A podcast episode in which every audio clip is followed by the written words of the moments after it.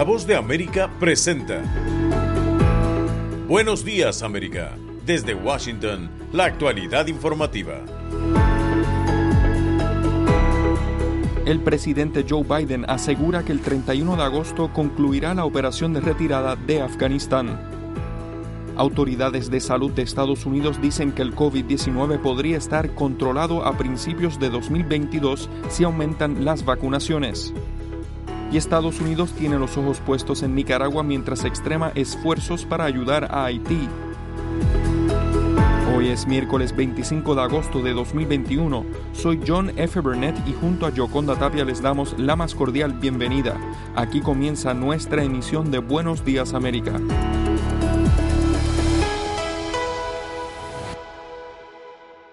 El presidente Joe Biden afirma que Estados Unidos está en buen pie y que concluirá la salida de Afganistán el 31 de agosto, mientras otros la consideran como una misión imposible. Judith Martín Rodríguez tiene este informe.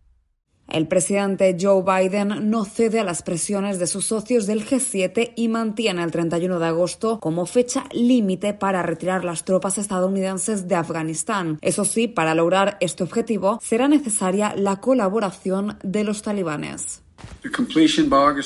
La finalización alrededor del 31 de agosto depende de que los talibanes continúen cooperando y permitan el acceso al aeropuerto para los que se están trasladando y la no interrupción de nuestras operaciones. Sin embargo, desde Washington reconocen que el grado de incertidumbre en esta misión de evacuación es elevado, por lo que el mandatario estadounidense también solicitó un plan de contingencia al Departamento de Estado y al Pentágono para posponer la fecha si fuese necesario y pese a las amenazas de los talibanes que hasta en dos ocasiones reiteraron que si Estados Unidos no cumple con el plazo previsto habrá consecuencias. En tanto, Biden y sus socios internacionales coincidieron en que la legitimidad de cualquier gobierno futuro en Afganistán dependerá de su cumplimiento con las leyes internacionales, incluida la prevención de que Afganistán sea utilizado como base para el terrorismo. Y el mandatario añadió. Y acordamos que ninguno de nosotros aceptará las palabras de los talibanes. Los juzgaremos por sus acciones y nos mantendremos en estrecha coordinación sobre cualquier acción que tomemos en respuesta al comportamiento de los talibanes. Judith Martín Rodríguez, Voz de América. Y el Pentágono actualizó detalles sobre la operación de evacuación de civiles de Afganistán enfrentando las dificultades que plantean los talibanes. Héctor Contreras informa. El Pentágono continúa entregando detalles de la operación que se lleva a cabo en Afganistán para evacuar a miles de ciudadanos estadounidenses y civiles de países aliados, así como a miles de afganos que tienen visas especiales. El secretario de prensa del Departamento de Defensa, John Kirby, dijo en conferencia de prensa que la cifra de estadounidenses en Afganistán cambia a cada hora y que es difícil proporcionar una cifra exacta. Creo que para todos los estadounidenses que quieren irse, el Departamento de Estado está trabajando muy duro para contactarlos y los estamos sacando todos los días, y eso no va a cambiar. Por su parte, el director adjunto del Estado Mayor para Operaciones Regionales, general Hank Taylor, remarcó el avance en las operaciones y resaltó que durante las últimas 24 horas se han evacuado a más de 21 mil personas en una operación sin precedentes y que hasta el momento ha logrado transportar a más de 63 mil personas de suelo afgano desde que arrancó este éxodo hace 10 días y agregó. Los resultados parciales desde que comenzaron las operaciones de evacuación y las que han ocurrido en las últimas 24 horas 37 aviones militares estadounidenses despegaron, 30 aeronaves C-130 partieron de Kabul con aproximadamente 12.700 personas. Además de eso, 57 aviones de la coalición y otros socios partieron de Kabul con 8.900 personas, dijo. Héctor Contreras, Voz de América, Washington. Seguimos informando. Estados Unidos podría tener al COVID-19 bajo control a principios del próximo año si las vacunaciones aumentan y más estadounidenses asumen la responsabilidad de coadyuvar los esfuerzos inmunizándose para protegerse personalmente y proteger a sus comunidades. Así advirtió el doctor Anthony Fauci, el principal epidemiólogo del país. Sus declaraciones se dieron luego de la aprobación completa de la vacuna Pfizer BioNTech, que según autoridades autoridades estadounidenses le dan un mayor margen de confiabilidad a este vial, abriendo el camino para las aprobaciones completas de las dos otras vacunas, la Moderna y la de Johnson Johnson. Y en una conferencia de prensa del grupo de trabajo del COVID-19 de la Casa Blanca el martes, Fauci destacó. Necesitamos darnos cuenta de que tenemos la capacidad entre nosotros para reducir esencialmente el periodo de tiempo para lograr el fin de esta pandemia de manera muy clara, con solo escuchar todo lo que se ha escuchado en esta conferencia de prensa. Hay que vacunarse y el periodo de tiempo se truncará dramáticamente. El experto epidemiólogo y director de los Institutos de Enfermedades Infecciosas y Alergias reiteró su llamado a los no vacunados, advirtiendo que existe la capacidad para enfrentar el avance de la variante Delta del COVID-19, actualmente responsable de la mayoría de los casos de contagio, hospitalizaciones y fallecimientos en el país. El Departamento del Tesoro de Estados Unidos sancionó a tres individuos y a cinco entidades asociadas con ellos en conformidad a la Ley de Responsabilidad de los Derechos Humanos Global Magnitsky, que tiene como objetivo a los perpetradores de abusos graves a los derechos humanos y corrupción en todo el mundo. Las designaciones de la ley Magnitsky están dirigidas a Qasem Mohammad Iyasi, Khalil Ahmad Iyasi y Liz Paola Doldán González. Mohammad Iyasi, un brasileño de origen libanés, acusado de lavar dinero en la conflictiva zona de la Triple Frontera, fue detenido por autoridades paraguayas en un operativo conjunto con Estados Unidos y será extraditado a este país. Según Andrea M. Gaki, directora de la Oficina de Control de Activos Extranjeros del Departamento del Tesoro y que es la oficina que oficialmente sancionó a los tres individuos, dijo que las designaciones bajo el programa de sanciones de la ley global Magnitsky muestran el compromiso de Estados Unidos para combatir la corrupción y promover la rendición de cuentas a funcionarios que socavan las instituciones gubernamentales. Según el comunicado del Departamento del Tesoro, el área donde convergen Argentina, Brasil y Paraguay, conocida como la Triple Frontera, es una zona atractiva para actividades delictivas y terroristas, y se destaca que las sanciones remarcan los riesgos y actividades de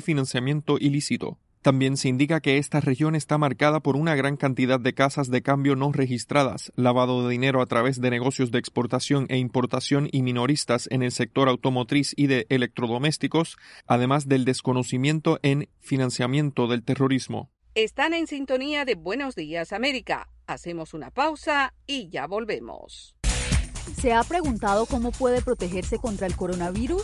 Se lo contamos desde La Voz de América. Autoridades de salud recomiendan lavarse las manos con jabón y agua con frecuencia. También no se lleve las manos a la cara. Evite tocarse los ojos, nariz y boca con las manos sucias. Cubra su boca con el pliegue del codo al toser. Evite las multitudes y manténgase al menos un metro de distancia de otras personas, en especial si están contagiadas ya. Estas son las noticias. No coincide con la medida unilateral implementada por el gobierno de Estados Unidos. Que ya por precaución han recomendado no viajar a la zona estos son los corresponsales de La Voz de América. Giselle Jacome, Quito, Ecuador, Voz de América. Juan Ignacio González Prieto, Voz de América, Buenos Aires, Argentina. Álvaro Algarra, Voz de América, Caracas. Llevando siempre la información desde el lugar de los hechos. presidente! La economía de Uruguay lleva 15 años. Fue designado con 94 votos de los 128 asambleístas que forman. Sara Pablo, Voz de América, Ciudad de México. Nerima del Reyes, Voz de América, San Salvador. La Voz de América, ofreciendo información de lo que sucede en Estados Unidos, América Latina y el mundo.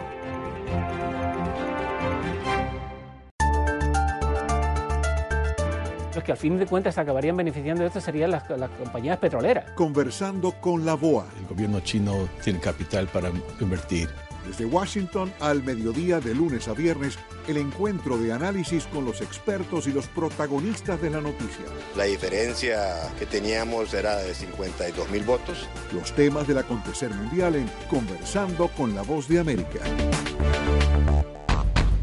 Están en sintonía de Buenos Días América y la información continúa. En Nicaragua crecen los temores por la apertura de procesos judiciales y el encarcelamiento definitivo de los considerados presos políticos detenidos por el gobierno del presidente Daniel Ortega y que hasta ahora permanecen retenidos bajo investigación. Daliana Ocaña con el reporte. La cuenta regresiva para que los presos políticos en Nicaragua cumplan el plazo de 90 días de detención para ser investigados se inició esta semana y la incertidumbre sobre el futuro de los detenidos embarga familiares y abogados defensores frente a dos posibles escenarios legales que son la libertad o la cárcel definitiva por la apertura de un proceso legal que los lleve a ser declarados culpables de los delitos que el gobierno les imputa, entre los cuales figuran lavado de dinero, traición a la patria, financiación y encabezar un golpe de Estado e incluso celebrar las sanciones internacionales. De los 34 presos políticos capturados en la más reciente ola represiva del gobierno, 29 han sido detenidos al amparo de la Ley 1055 o Ley de Soberanía y según penalistas como el jurista Ever Acevedo Viachica, abogado defensor de los tres detenidos del movimiento campesino, el escenario más probable es que serán acusados de los 18 delitos contemplados en el Código Procesal Penal por presuntos actos de traición a la patria. Yo creo de que no lo van a dejar libre. Yo creo que sí van a presentar una acusación, van a hacer la audiencia preliminar. Vilma Núñez de Escorcia, experta en derecho penal y con amplia trayectoria en la defensa de los derechos humanos, resaltó que hasta el momento no debería de existir un proceso judicial en su contra. En ningún momento se puede esperar que le hayan ya condenado, porque era detención para investigar. Aunque los expertos consultados intentan hacer aproximaciones jurídicas sobre los posibles escenarios, dejaron claro que el futuro de los detenidos depende de la voluntad absoluta del gobierno. Daliano Ocaña, Voz de América, Nicaragua y el Departamento de Estado de Estados Unidos mantiene a Nicaragua y Haití como sus prioridades para atender sus respectivas emergencias. Y Ricardo Zúñiga, director de la Oficina para el Hemisferio Occidental, remarcó en entrevista con La Voz de América el seguimiento que hacen a esas dos situaciones. Cristina Caicedo Smith explora el tema. Una de las prioridades para la oficina del gobierno estadounidense a cargo del hemisferio occidental es continuar apoyando los esfuerzos para superar la crisis humanitaria, sanitaria y la emergencia en Haití. Y que hay mm, eh, un deseo de la población de ver los recursos eh, empezar a llegar de una forma eh, más segura. También es nuestro interés el, el papel que tiene el Comando Sur y también la Guardia Costera de los Estados Unidos para facilitar el trabajo liderado por USAID. El enviado especial para el Triángulo Norte y director de la Oficina de Asuntos del Hemisferio Occidental de Estados Unidos, Ricardo Zúñiga, dijo durante una entrevista con La Voz de América que continúa trabajando para lograr una distribución amplia de la ayuda que no solo proviene de Estados Unidos. La necesidad es tan inmensa que hay mucha, eh, eh, mucho para distribuir y las condiciones son difíciles para hacer esa distribución, entonces siempre estamos tratando de mejorar esa distribución de esa ayuda. En cuanto a Nicaragua, Zúñiga indicó que las sanciones serán una opción si el presidente Daniel Ortega continúa arrestando opositores, periodistas y líderes sociales. Estas leyes, estas leyes que no tienen ese fundamento básico en el sistema interamericano. Eh, entonces, seguiremos haciendo eso. Zúñiga reitera que continúan trabajando para apoyar al pueblo nicaragüense pese a las restricciones impuestas por el gobierno de Daniel Ortega. Cristina Caicedo Smith, Voz de América, Washington. Escuchan Buenos Días América desde la Voz de América en Washington. Y las noticias siguen. A cinco días de cumplirse el plazo para la postulación de candidatos para las elecciones regionales de noviembre, persiste la incertidumbre sobre la participación de la oposición venezolana. Carolina Alcalde con detalles. Varios dirigentes políticos de oposición han manifestado sus intenciones de participar en las elecciones regionales y municipales previstas para el 21 de noviembre. Sin embargo, la plataforma unitaria opositora, que insiste en que no existen condiciones ni garantías para celebrar los comicios, sigue sin revelar si tomará la decisión de participar. Sin brindar mayores detalles, Juan Guaidó, reconocido como presidente interino de Venezuela por decenas de países, aseguró al término de un encuentro con una delegación de la Unión Interparlamentaria que está de visita en la capital venezolana, que la decisión será tomada en unidad. Obviamente hay decisiones que tomar, incluso en dictadura. Hay individualidades, partidos políticos que han dicho que sí, partidos como la causa R que no, pero en definitiva se va a tomar en unidad la decisión pensando en Venezuela, pensando en lo mejor que es eh, para el país y eh, espero, además, que como lo decía hace unos días, no es aspiración ni personal, ni partidista, ni política, encima de la aspiración de todos los venezolanos, que es recuperar nuestra dignidad, nuestra familia, recuperar la democracia. En tanto, los representantes legales de la Mesa de la Unidad Democrática, partido cuya tarjeta podría ser utilizada la mayoría de la oposición venezolana para acudir a los comicios de noviembre, renunciaron a sus cargos debido a que, a pesar de que el 29 de agosto culmina el plazo establecido por el órgano electoral para la postulación de candidatos, la plataforma unitaria no ha informado sobre un acuerdo en ese sentido. En una carta dirigida a las organizaciones políticas, subrayaron que no hay tiempo de cumplir con las formalidades en un plazo tan corto. En 2018, el Tribunal Supremo de Justicia inhabilitó las organizaciones políticas y a finales de junio de este año, su tarjeta fue rehabilitada por el Consejo Nacional Electoral en el camino hacia las venideras elecciones. Carolina Alcalde, Voz de América, Caracas. El gobierno de Uruguay trabajará en una ley para expulsar a los migrantes que cometan actos delictivos. Leonardo Luzzi tiene el informe. Un caso de explotación laboral de migrantes en la ciudad del Chuy, limítrofe entre Uruguay y Brasil, y ubicada a unos 330 kilómetros al este de Montevideo, causó indignación en la población y en el gobierno. Un grupo de extranjeros captaba personas y los hacía trabajar vendiendo en la calle durante todo el día en condiciones de semi-esclavitud. Las víctimas, una docena en total, eran jóvenes que habían llegado desde Venezuela, Cuba, Colombia, Ecuador y Perú y eran explotados también por extranjeros.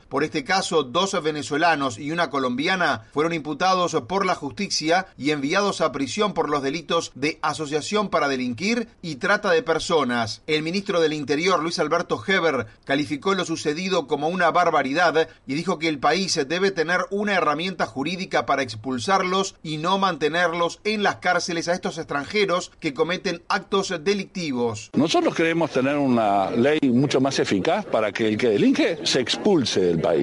Las personas formalizadas por la justicia viajaban a Guayaquil, Ecuador, a captar menores y también lo hacían a través de redes sociales, prometiendo empleos en Uruguay. El presidente del Instituto Nacional del Niño, Pablo Abdala, dijo que los menores explotados eran ecuatorianos y actualmente reciben atención. Lo que sí sabemos es que hubo un largo peregrinaje que provienen de Ecuador, que vinieron vía Foz de Iguazú y que entraron al Uruguay, obviamente a través de la frontera con Brasil. Pese a la pandemia, Uruguay mantuvo sus fronteras abiertas para dar refugio a quienes lo solicitaran. Leonardo Luzzi, Voz de América, Montevideo.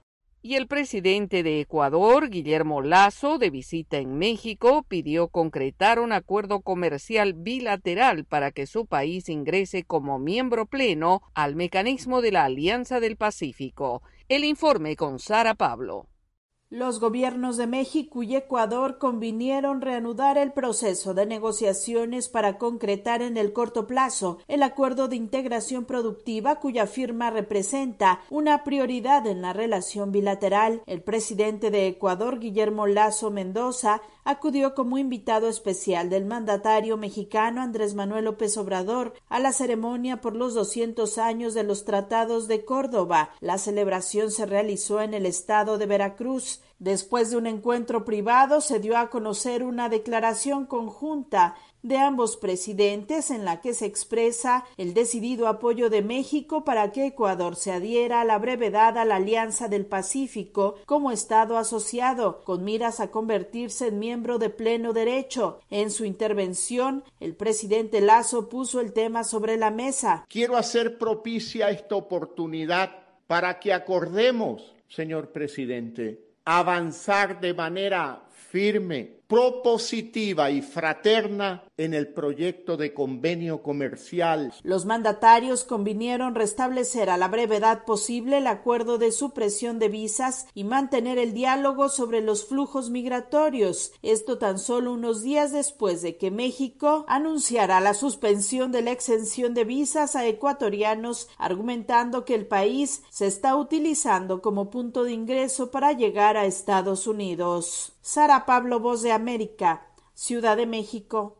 Están en sintonía de Buenos Días América. Hacemos una pausa y ya volvemos. Estas son las noticias.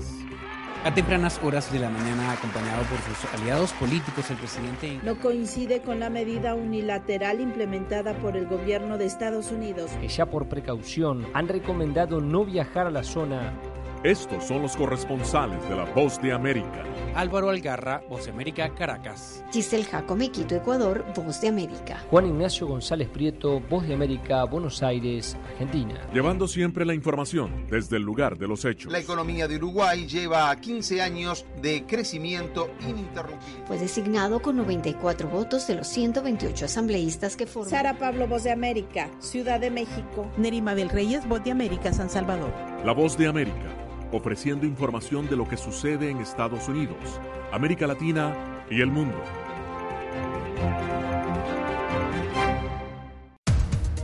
Los acontecimientos de Estados Unidos, América Latina y el mundo en 30 minutos. Con corresponsales en varios puntos del país.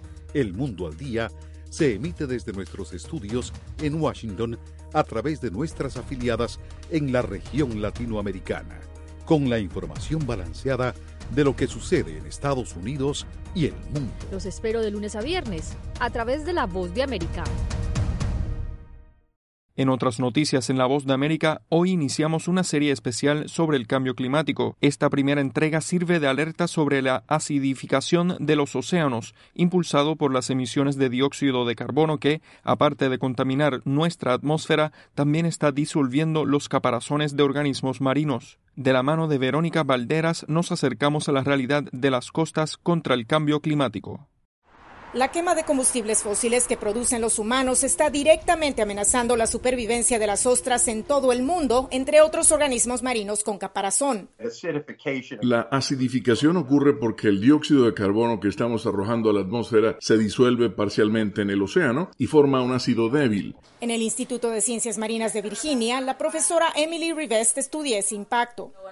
Cuando hay una combinación de calentamiento global y acidificación, quienes más sufren son las larvas no forman adecuadamente sus caparazones y no comen bien. A Michael Congrove, dueño de un criadero de ostras, también le preocupa la acidificación costera en la bahía de Chesapeake. Cuando se vuelve más complicado es cuando hay periodos con baja calidad de agua que nuestros sistemas de filtración no pueden resolver y eso afecta nuestra producción. El agricultor Brandon Inns ha notado los efectos de las diferencias de temperatura en los últimos 10 años.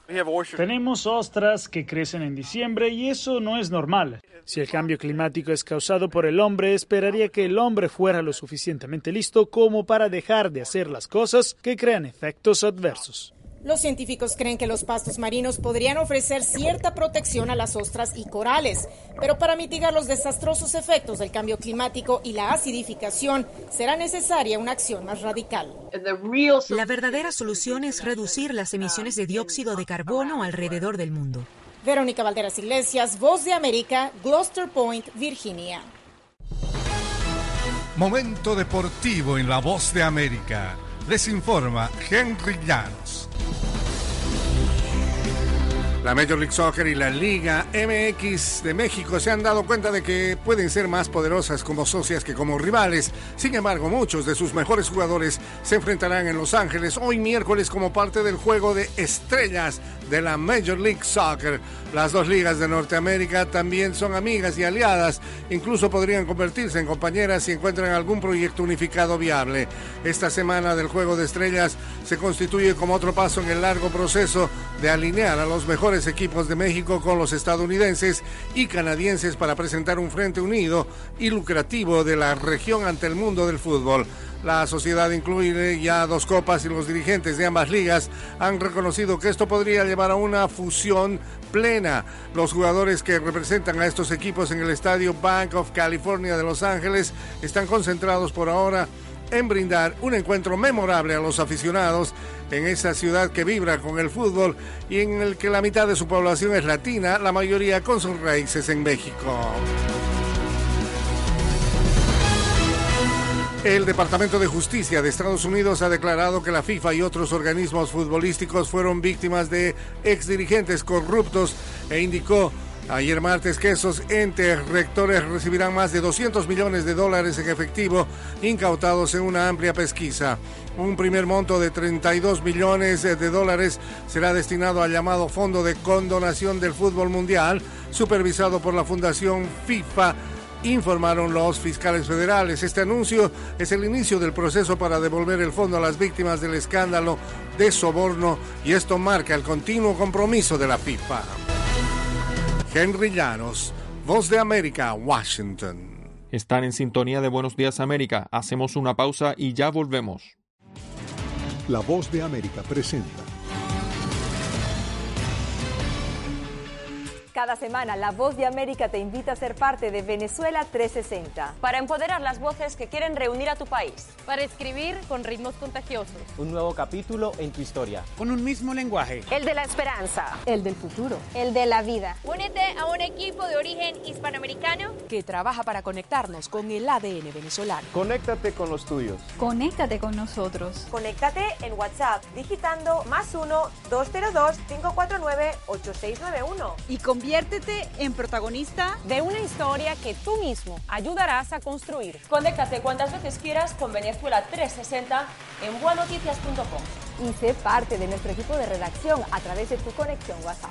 Recuerda, más 1-202-549-8691. Acompáñenos de lunes a viernes con las noticias del mundo del entretenimiento lo mejor del cine. So, Skrulls are the bad guys. Los estrenos de Hollywood. I've never seen anything like this. Who am I? She's the last of her kind. So I'm 300 years old. A leader, you are. You have the most advanced weapon ever. Lo mejor en música. Las noticias del espectáculo. Lady Gaga declaró al diario The New York Times que el actor Alex Bowen dijo el miércoles que se inscribirá en un curso de lunes a viernes. El mundo del entretenimiento llega a ustedes desde los estudios de La Voz de América en Washington. Los premios de la Academia de Música Country del próximo año se transmitirán en vivo en Amazon Prime Video, la primera entrega de premios de alto perfil que se transmita exclusivamente en línea. La audiencia de eventos en vivo, incluidos los Oscars, los Emmy y los Juegos Olímpicos, ha ido disminuyendo con el tiempo en la televisión tradicional a medida que el streaming ha aumentado. No se ha anunciado fecha ni lugar para los Country Music Awards 2022. En los últimos dos años, el programa ha tenido lugar en teatros cerca de la ciudad de Nashville, Tennessee, y no en Las Vegas, Nevada, debido a la pandemia de COVID-19. En una entrevista con el periódico La Presse de la ciudad de Montreal, el director canadiense Denis Villeneuve, el mismo de Arrival, confirmó que su nueva película Dune dura dos horas 35 minutos. Esto convierte a Dune en la segunda película más larga de Villeneuve, dos minutos más que Prisoners, pero nueve minutos menos que Blade Runner 2049. Eso también significa que Dune es casi 20 minutos más larga que la adaptación de David Lynch de 1984 en la que actuó Sting. Dune se estrenará en cines y en HBO Max el 22 de octubre. El elenco incluye a Timothy Chalamet, Zendaya, Josh Brolin, Jason Momoa, Oscar Isaac, Javier Bardem y Stellan Skarsgård. También cuenta con una banda sonora de Hans Zimmer. Nos vamos a 1978 cuando Billy Joel conquista la cima de las 100 calientes con She's Always a Woman to Me de su álbum The Stranger. Just the Way You Are es otra de las canciones incluidas en ese trabajo. Billy Joel fue incluido en el Salón de la Fama de Rock and Roll en 1999. 1978, Jerry Rafferty debuta en la Hot 100 con Ride Down the Line, su segundo sencillo en solitario, después de la legendaria canción Baker Street. Ride Down the Line alcanzó el puesto número 12.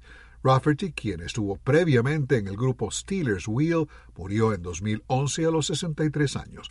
1966 los Beach Boys debutan en la Hot 100 con God Only Knows de su ahora icónico álbum Pet Sounds. God Only Knows ocupa el puesto 25 en las 500 mejores canciones de todos los tiempos de la revista Rolling Stone. El álbum Pet Sounds se ubica en el escaño 2 en su lista de los 500 mejores álbumes de todos los tiempos. God Only Knows fue aclamada por Paul McCartney como la mejor canción pop jamás escrita. La película de 2015, Love and Mercy, se basa, por cierto, en la vida de Brian Wilson. Alejandro Escalona, Voz de América.